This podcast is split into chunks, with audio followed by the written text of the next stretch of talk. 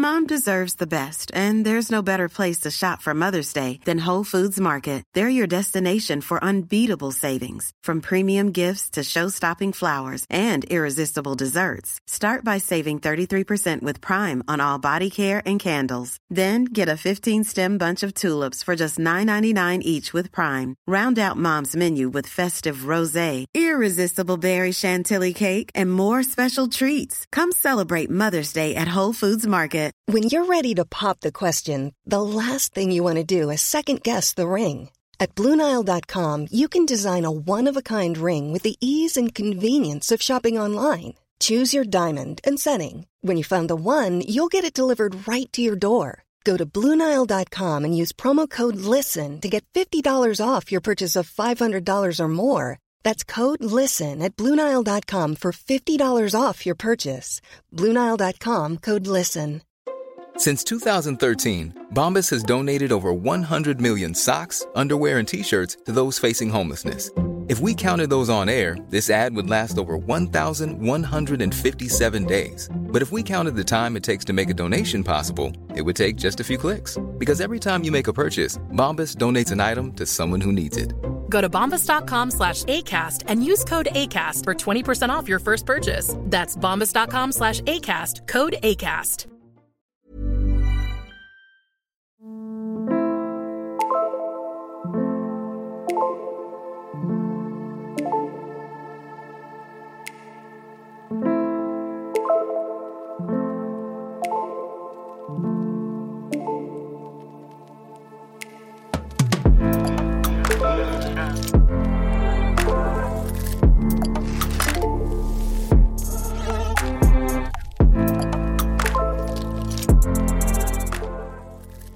سلام.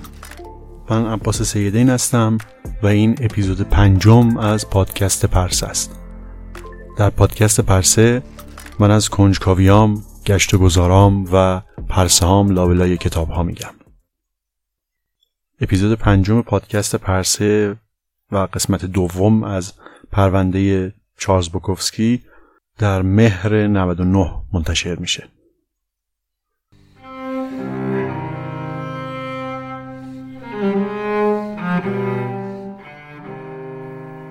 Style is the answer to everything. A fresh way to approach a dull or dangerous thing. To do a dull thing with style is preferable to doing a dangerous thing without it. To do a dangerous thing with style is what I call art. Bullfighting can be an art. Boxing can be an art. Loving can be an art. Opening a can of sardines can be an art.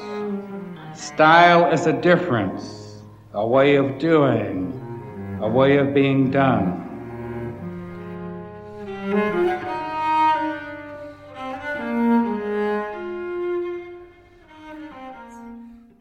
سال 1955 هنگ 35 سالشه دیگه با جین زندگی نمی‌کنه تنهاست و دوباره داره می‌نویسه. اما این بار به صورت شعر. خیلی هم با حجم و سرعت بالا. باز هم همچنان کارهای پراکنده و شغلهای مختلف داره. یه مدتی باز دوباره به عنوان نامرسون کار می‌کنه و مصرف الکلش هم دوباره بالا داره میره. الکل یکی از پایه های زندگیشه. توی خیلی از مصاحبه ها و مقاله ها دربارش حرف زده. هنگ واقعا باور داشت که اگر الکل نبود احتمالا خیلی زود خودکشی می‌کرد. از الکل به عنوان یک نوعی فرار استفاده می‌کرد. می‌نویسه که از یک کار مزخرف به خانه برمیگردی. خسته ای چه کار می‌خواهی بکنی؟ به سینما بروی؟ توی اتاق هفته سه دلاریت رادیو روشن کنی؟ استراحت کنی تا فردا دوباره بروی سر کار ساعتی یک دلار؟ معلوم است که نه.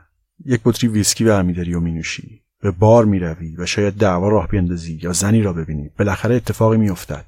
تا روز بعد که دوباره سر کار احمقانت برگرد تو همین احوال مدام دوباره شعر می نوشت و شعرها همینطور ازش به قول خودش جاری می شد و حالا هم که تنها بود هر شب مشغول نوشتن بود. شعراشو برای مجله های مختلف میفرستاد و تو این دوره یک تعدادی از مکاتبات طولانیش شروع میشه و بعد کم کم شعراش توی مجلات مختلف چاپ میشن تو نامه هاش ایده هاشو درباره نوشتن درباره کار هنری و شخصیت نویسنده با یک زبان خیلی تلخ و پرتعنه و لابلای حرفای روزمره توضیح میده. می نویسه که در چاپ شعرم اشتباه تایپی داشت. داره در مورد یه مجله صحبت می‌کنه. در چاپ شعرم اشتباه تایپی داشت. البته چندان شعر خوبی هم نبود. خانم پیریس که همیشه از همین مدل چیزهای فخر فروشانه چاپ می‌کند. برایم نامه ای نوشته بود درباره اینکه آه پرنده ها پشت پنجره هم دارند آواز می‌خوانند و همه چیز آرام است و آدما از کسی مثل من خوششان میآید که اهل نوشیدن است. با استعداد است اما راهش را گم کرده. من هم دیروز وقتی داشتم از میدان مسابقه اسب سواری به خانه برمیگشتم یک پرنده دیدم. توی دهنی یک گربه بود که روی آسفالت قوز کرده بود. ابرها بالای سرمان بود. دم غروب. گربه ماشینم را دید و از جایش بلند شد. از آن بلند شدن های دیوانه گربه ای و رفت سمت پیاده رو. آن وقت بود که پرنده را دیدم. بزرگ و خاکستری. هنوز زنده بود لای های گربه. هیچکس چیزی نگفت. چراغ راهنما عوض شد. ماشین صدا می‌داد و پرنده بال می‌زد. توی مغزم به انگار لای دندانهایم. یا توی یه نامه دیگه می نویسه یا اسگی یا هرچه بود تمام شد. فقط یک ماهی طول کشید. شاید هم چیز دیگری بود. از دیوانه شدن ترسی ندارم فقط به شرط اینکه کامل باشد. از کارهای نصف نیمه خوشم نمیآید. بله خودت میدانی هر کدام از ماها که با قلم سر کار داریم هر بلایی ممکن است به سرمون بیاید. منظورم این است که هر روزی ممکن است برویم و ارتفاع صخره را امتحان کنیم. اینکه تا جایی که می‌شود زنده باشی همین است. در حالی که آدمهای دیگر دارند آهسته میمیرند ماها بیشتر میل داریم تا آتش را با یک فوت محکم پدر مادردار خاموش کنیم. ونگوگ را ببین همینگوی را چترتون را. یا اگر خود ما را نکشیم دولت ما را می‌کشد. سقرات را ببین لورکا را ببین. هر طور که ببینی روزگار سختی در پیش داریم. حتی آنهاییمان که جزو قولها نیستیم. اما برای قولها سختتر هم هست. استخوانهایشان هم جنس استخوانهای ماست. اما آنها خود را کش و قوس دادند و جهش بزرگ را کردند. آن وقت کلی آدم است که شعرهای نصف نیمه می‌گویند. آن هم وقتی شغل مرتب و بچه و ماشین نو و خانهشان بجاست. تا جایی با شعر کنار میآیند که هیچ چیز دیگریشان را از دست ندهند. اینطوری جواب نمی‌دهد. آدم نمی‌تواند امیالش را تقسیم کند و انتظار داشته باشد در هر کاری پرقدرت باقی بماند. برای هنرمند بهتر است تا در تنهایی کار کند. از خلقی به خلق دیگر برود. هر بار شروعی تازه تا وقتی که تمام شود. تا وقتی که بمیرد به این معنی که دیگر نتواند خلق کند یا دیگر نتواند خلق کند چون مرده است. و البته این دومی ترجیح دارد. یکی از اتفاقای عجیبی که تو این دوره میفته یه سلسله مکاتبه که با یک زنی داره به اسم باربارا فرای. باربارا فرای اون موقع فقط 23 سالش بوده. یه مجله ادبی در می آورده تو تگزاس و هنگ فکر می‌کنه که خب یه مجله مربوط به زنان اما به حال چند تای شعر براش میفرسته و مکاتبه با باربارا شروع میشه. باربارا یه نقص مادرزادی توی ستون و فقراتش داره و توی نامه ها گله می‌کنه که این نقص باعث میشه که خب من هیچ وقت نتونم ازدواج بکنم. در ادامه نامه نگاری با هم صمیمی میشن و توی یکی از نامه ها هنگ بهش میگه که اینقدر از این نقص جسمیت گله نکن من خودم با تو ازدواج می‌کنم. باربارا این حرف جدی می‌گیره و هنگ هم میگه که خب من نمی‌تونم حرفی که زدم پس بگیرم. پس باربارا میاد لس آنجلس و اون دوتا با هم ازدواج می‌کنن. هنگ صحنه ملاقاتشون توی داستانی آورده. توی ایستگاه اتوبوس منتظره که یه زنی رو ببینه که حتی تلفنی هم با هم حرف نزدن اما قراره که با هم ازدواج بکنن. اتوبوس می‌رسه و یه دختر بلند ترگل ورگل با پاشنه بلند پیاده میشه. به قول خودش میگه که اوضاع خیلی هم بد نیست. باربارا اهل هنر بود. خیلی اهل مطالعه بود. خودش یه مجله هنری منتشر می‌کرد. شعر می‌گفت که هنگ می‌گفت شعرهای بدی هم نیستن. نقاشی هم می‌کرد. اهل معاشرت با آدمای هنری و ادبی بود.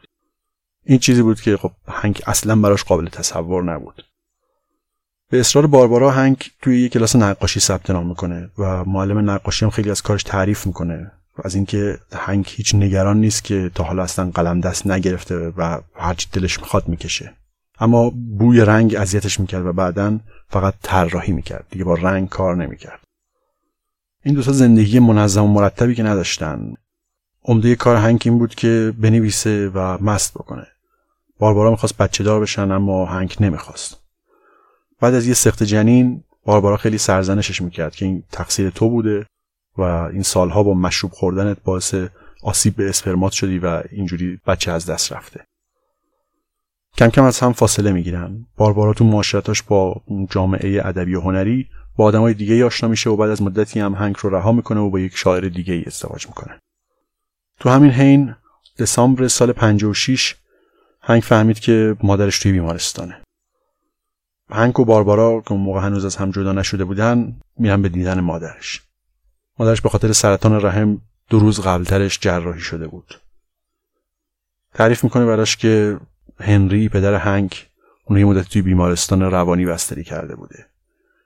هنگ میگه که خبر داشتم و رفته بوده به بیمارستان. و به دکترها گفته که اشتباهی بستری کردیم باید پدرمو بستری می‌کردیم. قرار می‌ذارن که روز بعد باز برن به ملاقاتش. روز بعد هنگ بهترین گلی رو که می‌تونست شب کریسمس بخره می‌گیره و میره بیمارستان. اما تا می‌رسه خبر میدن که قبل از اومدن مادرش مرده. دقیقا دو سال بعد از این وقتی که دیگه از باربارا هم جدا شده و باز دوباره برگشته به اون اتاق ارزون قیمت خودش پدرش هم تو سال 58 میمیره. هنگ خونه پدری رو به ارث می‌بره و میفروشه و بعد از صاف کردن بدهی بانک و فروختن وسایل نهایتا 15 هزار دلار براش میمونه.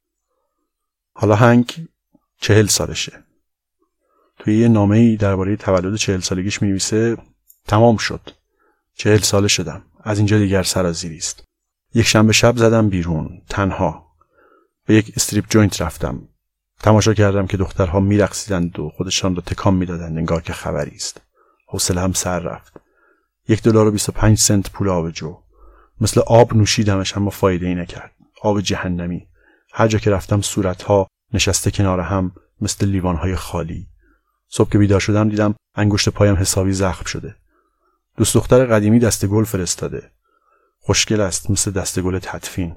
برای مرده چهل ساله. امروز ناخوشم.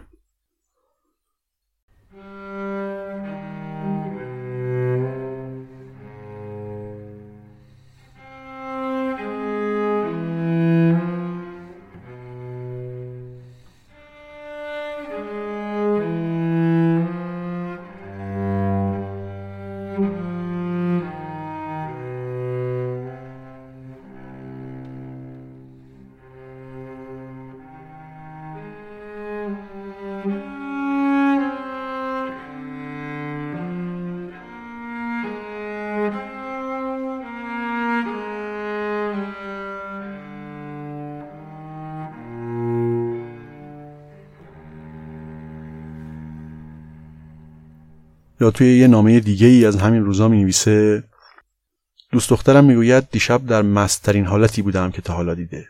بعد دهانی کردم پتو از رویش کنار زدم و بعد روی مبل نشسته و در حال نوشیدن یک سخنرانی دو ساعته تحویلش دادم درباره هنر و اینکه چه معنایی دارد و چه معنایی ندارد و کی به کیست و چرا فلانی بهمان است. رفیق دارم تمام می‌شوم. این سه چهار ماه اخیر دخلم را آورده. فکر کنم نوشتنم تمام شده. هرچی داشتم گفتم. دیگر چه می‌توان گفت؟ برای مهم نیست. هنوز پیست اسب سواری و روسپی ها هستند. می‌خواهم جایی آلونکی بخرم و همه چیز را رها کنم. فقط پیرمرد هرزهی باشم که منتظر مردن است. از همه این چهره های روزی هشت ساعت کار و خنده هایشان بیزارم. از حرفهایشان درباره فوتبال و زنها و سفرها نه سقفی نه اجاره هدف این است. آنقدری که کافی باشد کار ظرفشویی بگیرم. از همه این ماجراها بیزارم. از شعر هم. تعجبی ندارد که ونگوگ مغزش را ترکاند. البته فکر کنم اینجا منظورش همینگوی باشه. به ندرت هم نامه هاشو اصلاح می‌کنه هنگ. معمولا توی نامه های بعدی اگه لازم باشه یه چیزی رو توضیح میده که منظورم این بود و این نبود. توی مدت دیگه اونقدری توی مجله های مختلف شعر چاپ کرده بود که یه ناشری قبول کرد تا یه کتابچه از شعراش چاپ بکنه. چاپ این دفترچه که قرار بود اسمش باشه Flower, Fist and Bestial Wail یک 18 ماهی یک سال و نیمی طول کشید. کتاب رو قرار بود ناشری به اسم ای وی گریفیث چاپ بکنه.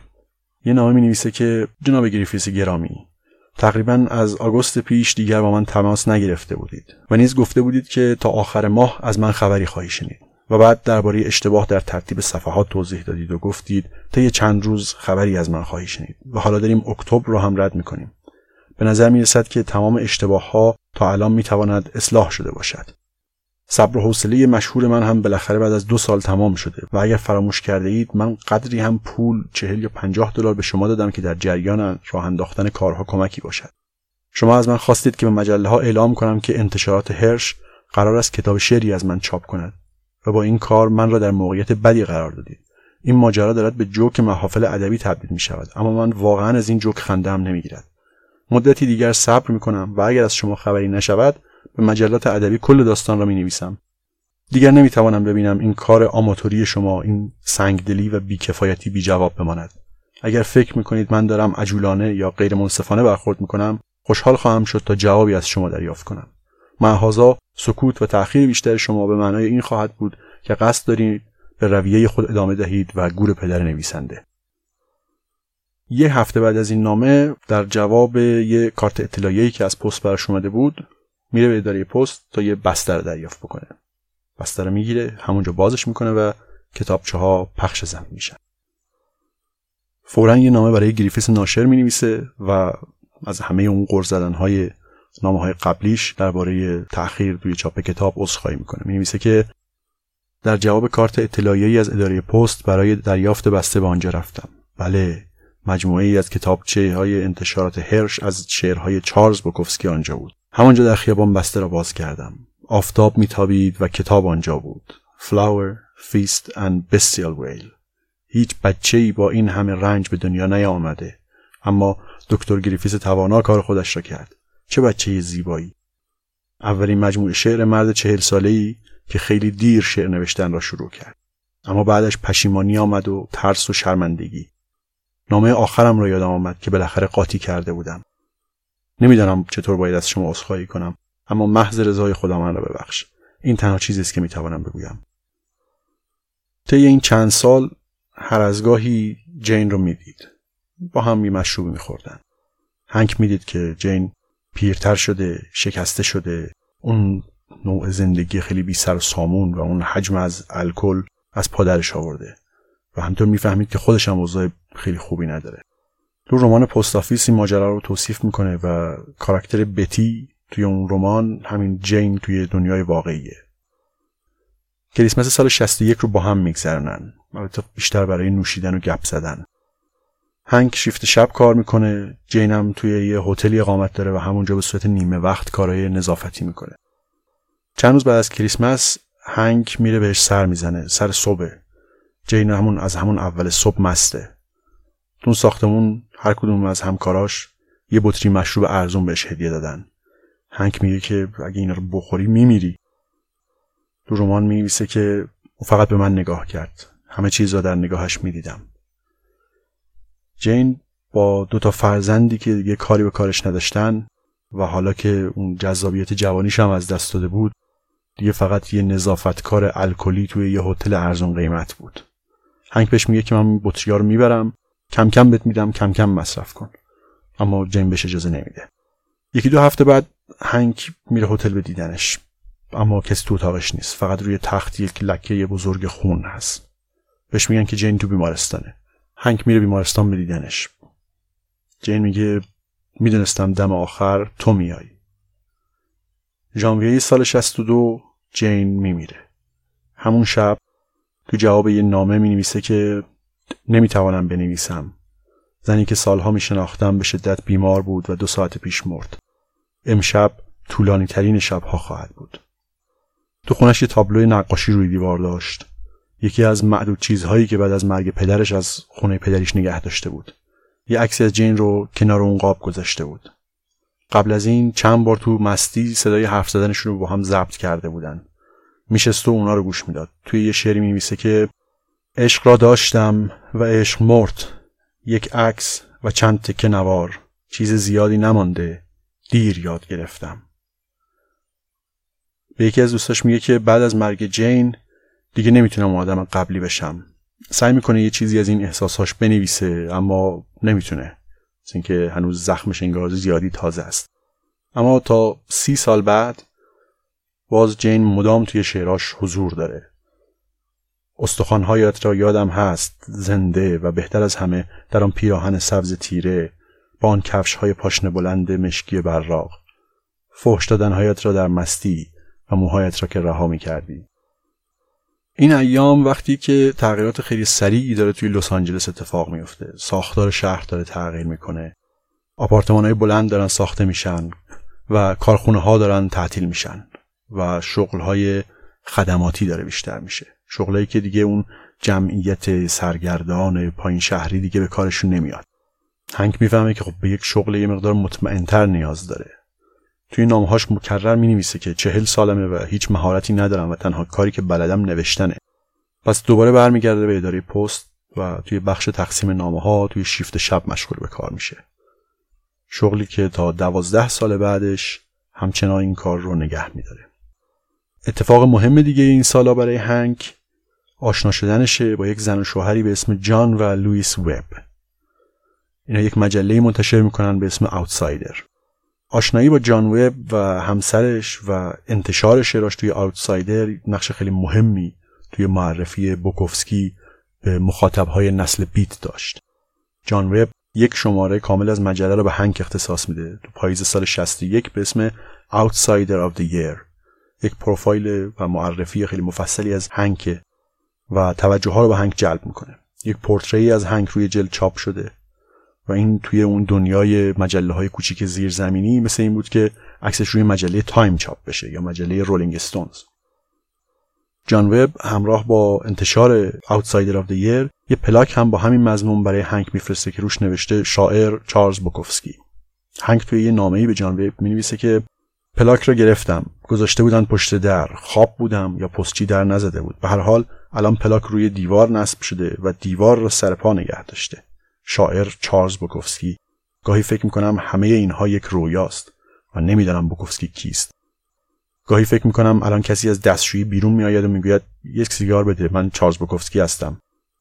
نیازی نبود که تو چنین کاری بکنی ولی کردی و این حرکت مهربانانه ای بود. این پلاک روی دیوار میماند و به شرط اینکه منم هنوز باشم هر روز ارزشش برایم بیشتر می شود. حالا دیگه بوکوفسکی در کنار سنگین وزنای دوره پس از جنگ قرار گرفته کسایی مثل هنری میلر آلن گینزبورگ ویلیام بوروز یا لارنس فرلینگتی و یه کسایی از این دست.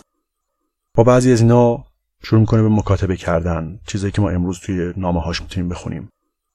مثلا توی یه نامه ای هنری میلر براش می‌نویسه که امیدوارم که در حال خفه کردن خودت با الکل نباشی. آن هم وقتی که می‌نویسی. الکل راه مطمئن نیست برای خفه کردن الهام. فقط وقتی بنوش که خوشحالی. هیچ وقت برای خاموش کردن قصه هایت ننوش و هیچ وقت تنها ننوش. اما به نظر هنگ بهترین راه نوشیدن اتفاقا فقط در تنهایی بود. شماره بعدی آوتسایدر سال 62 منتشر میشه و باز دوباره هنگ بین یک نویسنده های قدری قرار گرفته مثل هنری میلر و جک کرواک و دیگران. این زن و شوهر جان و لوئیس وب خیلی زود تبدیل میشن به حامیای اصلی هنگ. این زمانی بود که هنگ عملا برای هر مجله‌ای که میشناخت شعر میفرستاد. نامه میفرستاد 8 تا 10 تا شعر همراهش بود اما معلوم نیست چرا کپی این نامه ها رو نگه نمی داشت یا کپی شعرها رو نگه نمی داشت یا حتی یک لیستی نداشت که کدوم شعر رو برای کجا فرستاده. و خب سردبیرها هم اغلب شعرها رو پس نمیفرستادن. توی یه نامه‌ای به جان میگه که از سال 55 تا الان یه چیزی بین 200 تا 300 تا شعر رو اینجوری از دست داده. تو همین سالا در چندین و چند مجله شعر چاپ می‌کنه. اغلب هم بیشتر از یک شعر تو هر شماره و در چند شماره از هر مجله. حالا دیگه یک روتینی نوشتنی برای خودش داشت که این روتینش تقریبا تا آخر عمرش دیگه تغییر چندانی نمی‌کنه. اول میگه مستقیما روی ماشین تحریر می نوشت و به ندرت چیزی رو دست نویس می‌کرد. رادیو رو میذاش روی کانال موسیقی کلاسیک و در حین نوشتن می نوشید از همون زمان زندگی با جین هم عادت رفتن به پیست اسب سواری و شرط بندی روی اسب براش باقی مونده بود که این سرگرمی هم تا آخر عمر همراهش بود. اینا اون عناصر جادویی بودن که کمکش می‌کردن به اون حالت نیمه خلصه ای برسه که برای خلق شعراش لازم داشت. درباره پیست اسب سواری میگه که من می‌روم آنجا و آدمها اتفاقها و ملالت و بی‌روحی آنجا من را آزاد می‌کند و شبش می‌توانم بنویسم. مخصوصا اگر پول زیادی را باخته باشم. اگر پول زیادی ببازم شبش مست می‌کنم آن وقت واقعا می‌توانم شعر بنویسم. فکر می‌کنم به خاطر ترس است. خودش اگرچه خودش رو به عنوان یک آدم غیر آکادمیک معرفی می‌کنه یک صنعتگر می‌دونه خودشو اما ظاهرا در واقع خوب واقف بود که چی کار داره می‌کنه. درباره نظریه شعر خوب خونده بود اما خب دوست نداشت درباره این چیزا حرف بزنه. مهمترین ویژگی های یک اثر براش روشنی تصویر. و سادگیش بودن. از بقیه هم خیلی گله می‌کنه که اینقدر درگیر این بحث های تئوریکن. میگه که ازرا پاوند میگه یه طوری شعر بگو که یه نفر تو ساحل غربی آفریقا هم بتونه شعرتو بفهمه. بعد خودش پا میشه میره کانتوس می‌نویسه که پر از نقل قولای عجیب و غریب. همچنان شغلش رو توی اداره پست ادامه می‌داد. اون کاری که هم فشار جسمی زیادی براش داشت و هم فشار روحی.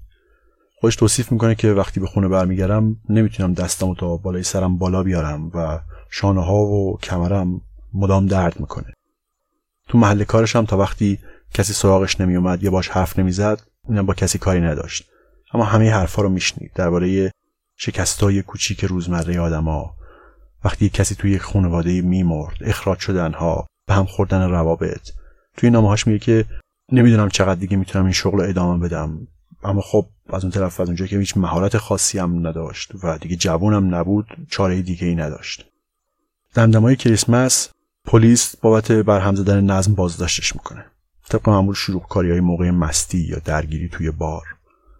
دو روز از کارش جا میمونه و یه روز هم باید برای حضور در دادگاه سر کار نمی‌رفت. به شدت افسرده شده بود. به قول خودش افسردگی سیاه سنگین. چون با احتمال یک ماه زندان روبرو بود. حالا خود زندان میگه که برام ترسناک نبود. اما اگه یک ماه به زندان میافتادم کارم رو از دست می‌دادم.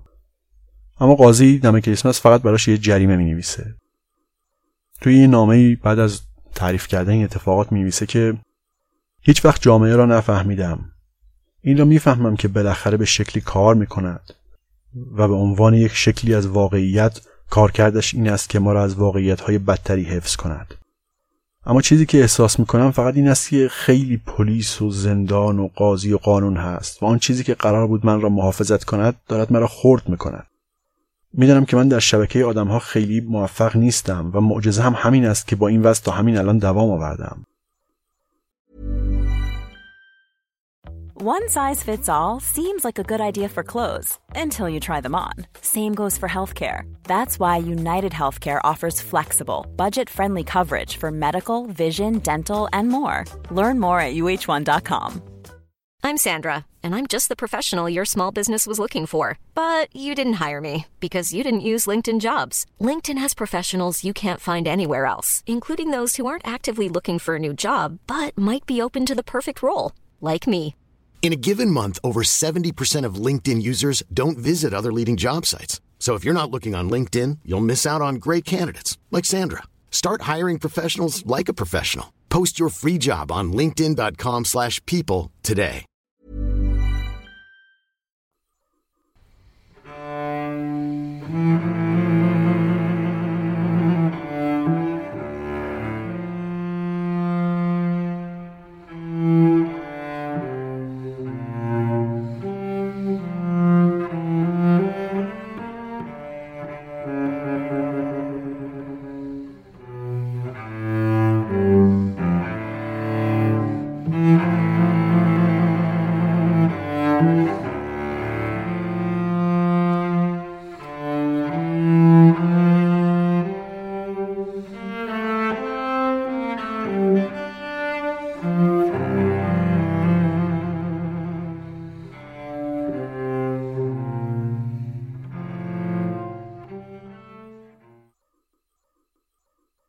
سال 63 به همین ترتیب میگذره و مهمترین اتفاقش برای هنگ اواخر سال بود. جان و لویز وب یک کتابچه خیلی زیبای چاپ دستی از شعرهای هنگ چاپ کردن به اسم It Catches My Heart in Its Hands. اواخر نوامبر بود که کتاب به دستش می‌رسه. یک کتاب کوچیک زیبا روی کاغذ رنگی جلد طراحی زیبا خیلی سریع برای زن شوهر وب نامه می نویسه که خدای من این کار را کردید. فکر نمی کنم هیچ رویداد دیگری در زندگیم مثل این کتاب باشد. باورش نمی‌شد که یک کسی این همه تلاش و زحمت صرف شعرهای اون بکنه. خودش یه سفری رفته بود به نیو اورلان و جان و لویز وب دیده بود. دیده بود که با چه مشقتی مجله رو با چاپ دستی در میارن توی یک زیرزمین تنگ و تاریکی عرق ریزان کار می‌کنن. ته دلش یه احساسی داشت که این کتاب زیادی خوشگله. و شاید بیشتر به خاطر ظاهرش دیده بشه تا شعراش. اما به حال یک موفقیت اساسی براش بود یک جهش بزرگی توی کار حرفه ایش حساب می‌شد. سال 63 یعنی 43 سالگی هنگ یک اتفاق دیگه هم براش به همراه داشت با یک زنی به اسم فرانسس آشنا شد و یک مدتی رو با هم زندگی کردن. فرانسس اهل شعر و ادب بود تازه طلاق گرفته بود و شروع رابطش با هنگ به یک نوعی برای اونم یک دوره بازیابی بود. دوباره شروع کرده بود به شعر نوشتن. هر دوتا اوایل دهه چهل زندگیشون بود. اما بعد از چند ماه فرانسیس باردار میشه. شک داشت که چجوری باید این خبر رو به هنگ بگه چون حدس می‌زد که خب احتمالا بچه نمی‌خواد. خودش هم انتظار بارداری نداشت و فکر می‌کرد که خب سن هر دوشون اونقدری بالا هست که بچه دار نشن. بالاخره خودش جمع جور می‌کنه و به هنگ میگه. هنگ بلافاصله پیشنهاد میده که با هم ازدواج کنیم. اما فرانسیس حاضر نیست که دوباره ازدواج بکنه. بعد از اون تجربه تلخی که هنگ سر سخت جنین باربارا داشت این بار خیلی مراقب بود که دوره بارداری برای فرانسیس خیلی آروم بگذره. حتی اواخر بارداری مسیر رفتن به بیمارستان چند بار تمرین می‌کنه تا برای روز زایمان روز موعود آماده باشه. فرانسیس و هنگ صاحب یه دختر شدن و اسمش گذاشتن مارینا. حالا دیگه زندگی و کار تو خونه با حضور بچه خیلی سختترم شده بود. هنگ شیفت شب کار می‌کرد. در طول روز هم بچه نمیذاشت استراحت بکنه. فرانسیس هم رفت آمده و دوستای خودشو داشت در طول روز و تو کارگاه های شعر و داستان شرکت می‌کرد. سال 65 جان وب یک کتاب دیگه از شعرهای هنگ چاپ کرد. اواخر سال معده هنگ یه بار دیگه خون ریزی کرد. دیگه عملا دیگه خودشو داشت با الکل به کشتن می‌داد.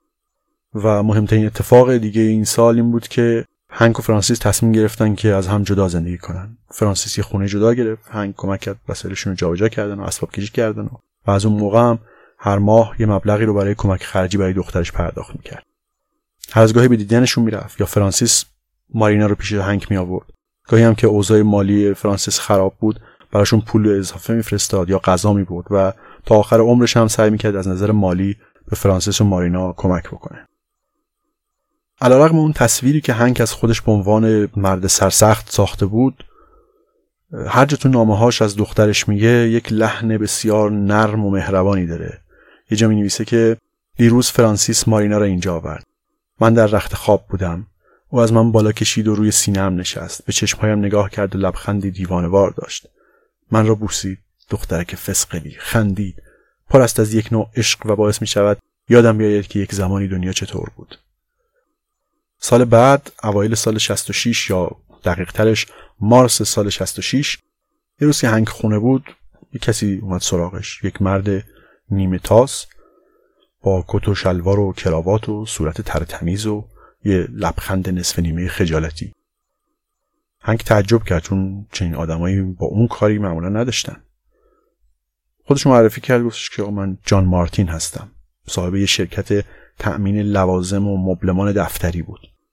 شعرهای هنگ رو خونده بود خیلی تحسین می‌کرد و هابیش این بود که کلکسیونر کتابای کمیاب بود. هنگ دعوتش کرد داخل و بهش نوشیدنی تعارف کرد که جان مارتین گفتش که نه من الکل نمی‌خورم. این هم بیشتر باعث شد که هنگ بهش شک کنه. جان مارتین گفتش که شعری داستانی چیزی داری که من ببینم. هنگ همونجور که نشسته بود رو مبل اشاره کرد که اون کمد اون طرف اونجا رو باز کن. کمد پر بود از یه کوهی از کاغذهای در هم بر هم و, و البته یه جفت پای مانکن که معلوم نیست اونجا چیکار می‌کرد. جان مارتین همونجا میشینه رو زمین و شروع می‌کنه به خوندن شعرها. هر از گاهی میگه آ این خیلی خوبه. یا نه این یکی خوب نیست. پرسیده که خب چقدر طول کشیده این همه شعر رو نوشتی؟ هنگ میگه که سه ماه چهار ماه شیش ماه یه سال و نیم نمی‌دونم. و این حجم بالای شعر چاپ نشده واقعا برای جان مارتین خیلی تعجب برانگیز بود. یه چند تاییشو انتخاب کرده گفتش که اگه اجازه بدی من اینا رو می‌برم تا ببینم میشه چاپش کرد یا نه. شاید تو این کار یه پولی هم برات باشه. تا این لحظه هنگ تقریبا درآمد خاصی یا تقریبا هیچ درآمدی از شعرهاش نداشت. تو یه نامه می نویسه که 45 سالم است و تا الان 47 دلار از نوشتن درآمد داشتم. چند روز بعدش جان مارتین تلفن می‌کنه و پیشنهاد میده. میگه که من هر کدوم از این شعرها رو سی دلار برمیدارم. و اینا رو تو تعداد محدود با امضای خودت چاپ می‌کنم و میفروشم. اینا اولین محصولای کار جان مارتین بودن که بعدا تبدیل میشه به انتشارات بلک سپارو.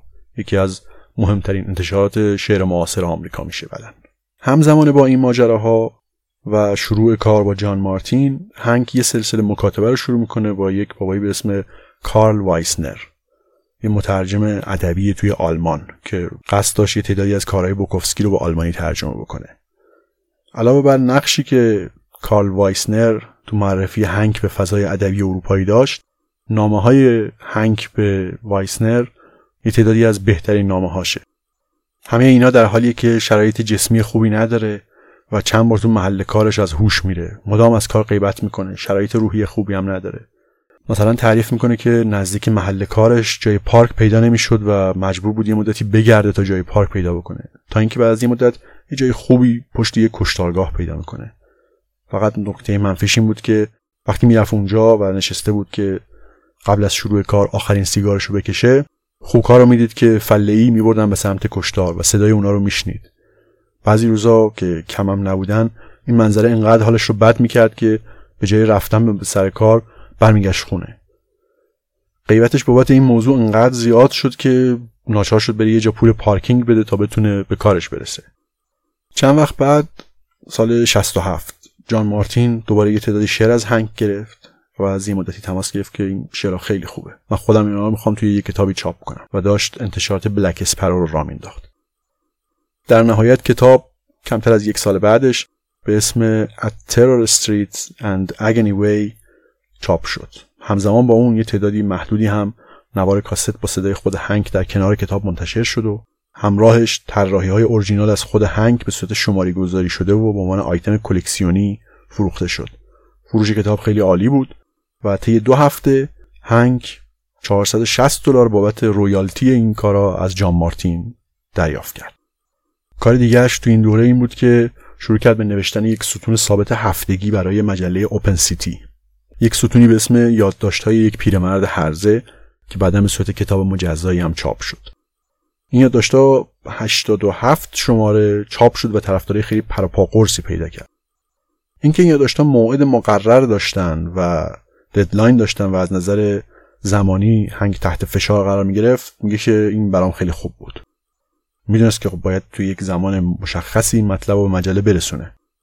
وقت میگذروند. تا لحظه آخر انقدری طولش می‌داد که حسابی مجبور به نوشتن بشه و دیگه نتونه شل کار بکنه. معمولا هم هیچ ایده ای نداشت که قرار, این هفته چی بنویسم.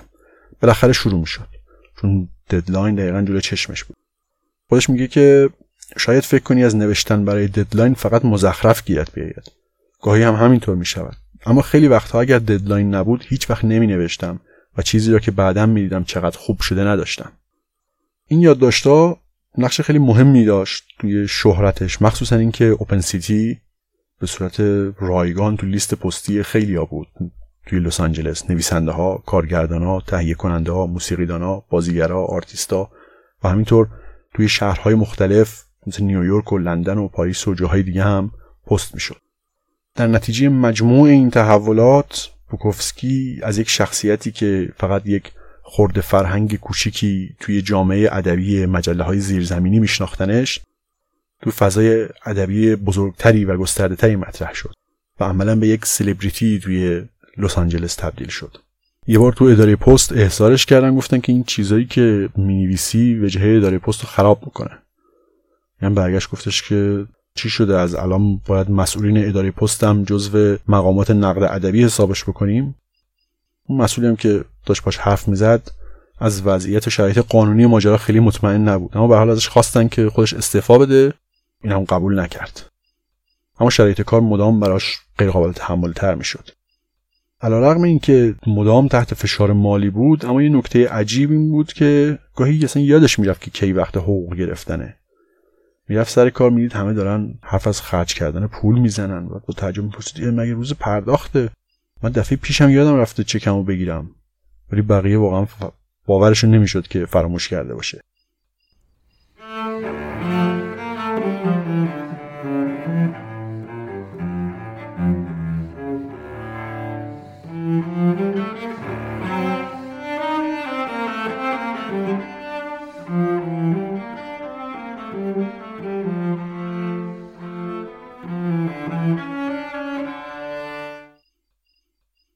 توی دهه 60 مکاتبه های مفصلی رو با یک گروهی از شخصیت های ادبی و دوستاش ادامه میده. به قول خودش میگه که این راهی است که از درون قفسم به بیرون فریاد بزنم. خیلی نامه نوشتنم دوست داشته. میگه در نامه ها می‌توانم آن قید و بند فرم ادبی را رها کنم. آدمی لازم است هر از گاهی اینها را رها کند. البته در شعر هم من چندان در قید و بند نبودم اما باز فرمت نامه امکان خوبی به من می‌دهد تا از هر دری چیزی بگویم. و واقعا هم همینطوره. از اتفاقات روز از چیزایی که همون لحظه نوشتن در حال اتفاق افتادنه تا بحث‌های جدیتر و انتظایی همه چیز توی نامه هاش هست. برای خود منم این نامه هاش بودن که باعث شدن دنیاش رو خیلی بهتر بشناسم. نامه های بوکوفسکی در مقایسه با خیلی از مکاتبات معروف ادبی یک حالت اضطرار خیلی غیر عادی دارن. انگار توی این مکاتباتش با کسایی که محل اعتمادش بودن خودش رو توی نامه ها خالی می‌کنه و بدون هیچ فکر بیشتری یا بدون هیچ هدفی غیر از اینکه اون احساس خالص اون لحظه رو منتقل بکنه می نویسه وقتی نامه هاشو می‌خونیم می‌بینیم واقعا یک بخش خیلی کمیش محتوای کار کردی داره. مثل جواب دادن به سوال یا پیگیری یه مسئله کاری. اغلب مواقع وقتی قرار همراه نامه چند تا شعر هم پست بکنه نامه پر از توصیف جزئیات و حس و حال اون لحظه و اتفاقایی که داره میفته. و خود بوکوفسکی باور داشت که نامه نگاری یه فرم ادبی مهمه. فارغ از اینکه ارزش ادبی شعرها و داستاناش چیه و چطوره که خب من نمی‌تونم خیلی نظر کارشناسانه بدم این نامه ها یه تصویر روشنی به من دادن که طی این سالها توی ذهنش چی میگذشته. خیلی وقتا ما هنرمند رو و اثر هنریش رو می‌بینیم اما نمی‌دونیم فرایند خلق اون اثر چجوری بوده. این نامه های فرصتی بود انگار برای من که یک نگاهی بندازم به پشت پرده. اواخر سال 68 دانشگاه کالیفرنیا سانتا باربارا بهش یه پیشنهاد داد. گفتن که برای یادداشت ها و دستنویس ها و مخصوصا نامه هاش حاضرن یه پول درست حسابی بهش بدن. اگه بتونه نامه ها رو از کسایی که براشون فرستاده پس بگیره. برای کارل وایسنر همون مترجم آلمانی نوشتش که برای دردسری دارم. شاید هم ناراحتت کند. حال من را که فعلا گرفته. بگذار مستقیم بگویم. یک کتابخانه دانشگاهی پیشنهاد کرده تا چیزهایی که دم دست دارم دست نوشته ها و کتاب های شعر و نقاشی ها همه را بخرد. پیشنهاد خوبی هم داده. آنقدری که بتوانم یک یا دو سالی فقط بنویسم و زیر آفتاب دراز بکشم.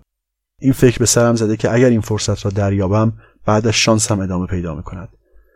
اما پیشنهاد دانشگاه گیر پس گرفتن نامه ها از کسانی است که برایشان نامه نوشتم کارل اوضاع همانطوری است که انتظارش داشتم. جماعت ادبی سرد و بیروهند این همه مدت با آدم های اشتباهی نگاری کرده بودم. از زندگی و انسانیت در کارهاشان حرف می‌زنند اما وقتی به انجام دادنش می‌رسد دستشان را پس می‌کشند. بیشترشان حتی جواب هم ندادند. بعضی ها جواب دادند اما چرت و پرت ادبی بلغور کردند. حتی انگار مستقیما با من حرف نمی‌زدند. انگار دارن مقاله ادبی می نویسند یکی هم دلایلی آورده بود که چرا نمی‌تواند نامه ها را بفرستد. این از همه بدتر بود. دلیل آوردنش خیلی حقیر بود. این همه مدت با یک مشت احمق حرف می‌زدم. اگر کسی در شرایط مشابه از من می‌خواست نامههایش را پس بدهم تنها فکرم این بود که پاکت چند اندازه‌ای باید بگیرم یا چند تا پاکت لازم است. حالا نوبت توست کار. امیدوارم تو به من کمک کنی. این اداره پست دارد مثل یک ببر توی قفس من را لط و پار می‌کند و آدمها آن بیرون ایستادند و تماشا می‌کنند. خبر بده. محض رضای خدا کارل نامه ها را برایم بفرست. حالا شانسی دارم که نفس بکشم تا نور را ببینم. سنگ قبر را روی صورتم نگذار. شاید روزی من این شانس را داشته باشم که به تو کمک کنم. حالا هم باید چیزی بخورم و به اداره پست بروم. یازده سال یازده سال در آن سوراخی. خبر بده. نامه نوشت به طرفای مکاتبه همیشگیش. درخواست کرد و رسما التماس کرد که نامه هاشو براش پس بفرستن تا بتونه اونا رو بفروشه. چند نفری من جمله همین کارل وایسنر آلمانی یا داگلاس بلیزک شاعر و ویلیام وانتلینگ همراهی کردن نامه هاشو براش پس فرستادن. بعضی هم جواب ندادن. یک کسایی هم مثل ویلیام کورینگتون مستقیم بهش گفتن که من می‌خوام نامهاتو بفروشم خودم و بچه‌مو باش بفرستم کالج. بعضی از این جوابا خیلی برای هنگ سنگین بود چون قبلتر مثلا همین ویلیام کورینگتون از هنگ خواسته بود که نامه هاشو پس بفرسته تا اون بفروشدش به یه کلکسیونر و هنگ هم این کار کرده بود هنگ یه نامه می نویسه برای طرفای مکاتبش با این مضمون نامه سرگشاده به کسانی که محکم به نامه های من چسبیدند و تحتهای کمدشان پنهان کردند. آقایان، خانمها، queer ها، لزبیانها و غیره چه مرگتان است؟ دارند ما را مثل مگس روی دیوار له می کنند و شما به چند تا آب نبات چسبیده اید. این editor ها قصد دارن یک کلکسیون جمع کنند که در جای خودش کار مهمی است و این وسط یک سگ لنگ هم دارد زور خودش را می‌زند تا زنده بماند. وقتی من به شما نامه دادم به عنوان یک آدم واقعی بود نه یک دلال. حالا باز دارم می نوشم و فکر می‌کنم که آسمان روی سرم خراب شده با ترس به اطرافم نگاه می‌کنم و شما به چند تا نامه چسبیده اید این شاید اصلا برای شما آخرین شانس جاودانگی باشد. ها ها ها. وقتی این نامه ها رو برایتان نوشتم اونها رو برای شما نوشتم و در فکر کلکسیون که نبودم. اغلب فقیر بودم و ناشناخته هم که بودم.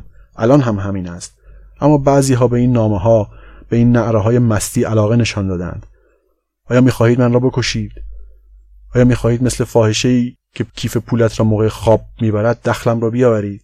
آیا می‌خواهید مثل آن سرکارگر کارخانه به خاطر اینکه سفارش دیر شده اخراجم کنید؟ می‌خواهید مثل صاحب خانه که اجارش دیر شده من را بیرون بیاندازید. چیزی که می‌خواهم بگویم این است. آیا می‌خواهید شما هم مثل بقیه دنیا باشید؟ یا می‌خواهید مثل کسی باشید که فکر می‌کردم دارم با اون حرف می‌زنم؟ اگر این شبیه به التماس کردن است پس بگویم. التماس می‌کنم. علیرغم اینکه شهرتش داشت بیشتر می‌شد اما مدام بین افسردگی های شدید و سرخوشی های خیلی طوفانی در نوسان بود. میل به خودکشی از سن خیلی کم همراهش بود و در طول زندگی چند باری به صورت نصف نیمه یه کارهایی برای خودکشی کردن یا آسیب زدن به خودش کرده بود. یکی از راههایی که برای فرار از فکر خودکشی پیدا کرده بود این بود که رانندگی کنه. موقعی که اینجور افکار به سرش می‌زد سوار ماشین می‌شد و چند ساعت رانندگی می‌کرد و مدام مراقب بود که تو رانندگیش بی نکنه. مدتی توی شهر قدم می‌زد یه جا مینشست یه قهوه می‌خورد و حرفای آدمها گوش می‌داد و بعد خودش میگه ناگهان همه چیز سبک می‌شد. حالا دیگه سال 69 بوکوفسکی یه مجموعه شعر دیگر رو داره در میاره برای انتشارات جان مارتین و ستون هفتگیش هم تو Open City همچنان ادامه داره. از اون طرف انتشارات اسکس هاوس مجموعه ای از یادداشت‌های ستون Notes of Dirty Old Man رو قراره به عنوان کتاب چاپ بکنه. همچنان توی اداره پست مشغول کاری که به قول خودش گلوشو گرفته و نمیگذاره نفس بکشه. ترجمه بعضی از شعراش به آلمانی منتشر میشه که این برای کارل وایسنر اون مترجمش هم شروع یک دوره کاری خیلی درخشان میشه به عنوان مترجم. اتفاق بزرگ این سال اینه که انتشارات پنگوان تصمیم می‌گیره که یک آنتولوژی چاپ بکنه که تعدادی از شعرهای بوکوفسکی رو در کنار دو تا شاعر دیگه توش داشته باشه. این یعنی ورود به دنیای بزرگان. هنگ به هارولد نورس که اونم قرار شعرش تو همین آنتولوژی باشه میمیسه که نمی‌خواهم مثل یک رومانتیک حرف بزنم اما محض تنوع یک نوع گرمای انسانی احساس می‌کنم. اما اینا همه اتفاقای خوب سال 69 نیست. ماجرای هنگ 49 ساله تازه داره جدی میشه.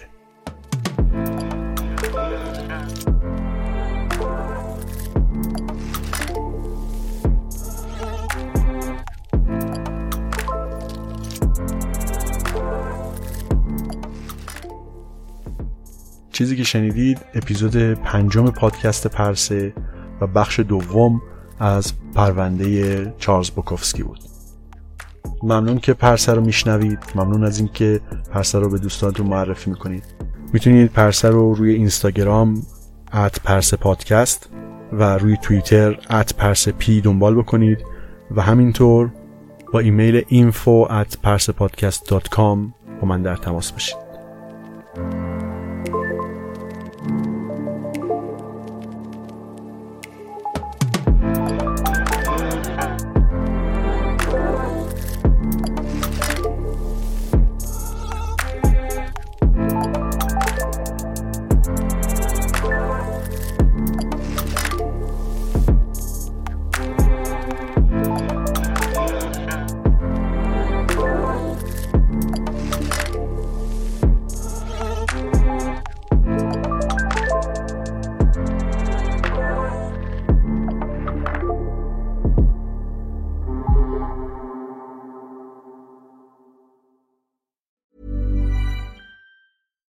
We're on a budget, we still deserve nice things. Quince is a place to scoop up stunning high-end goods for 50 to 80% less than similar brands. They have buttery soft cashmere sweaters starting at $50, luxurious Italian leather bags, and so much more. Plus, Quince only works with factories that use safe, ethical, and responsible manufacturing. Get the high-end goods you'll love without the high price tag with Quince. Go to quince.com/style for free shipping and 365-day returns. Even when we're on a budget, we still deserve nice things. Quince is a place to scoop up stunning high-end goods for 50 to 80% less than similar brands. They have buttery soft cashmere sweaters starting at $50, luxurious Italian leather bags, and so much more. Plus, Quince only works with factories that use safe, ethical, and responsible manufacturing. Get the high-end goods you'll love without the high price tag with Quince. Go to quince.com/style for free shipping and 365-day returns.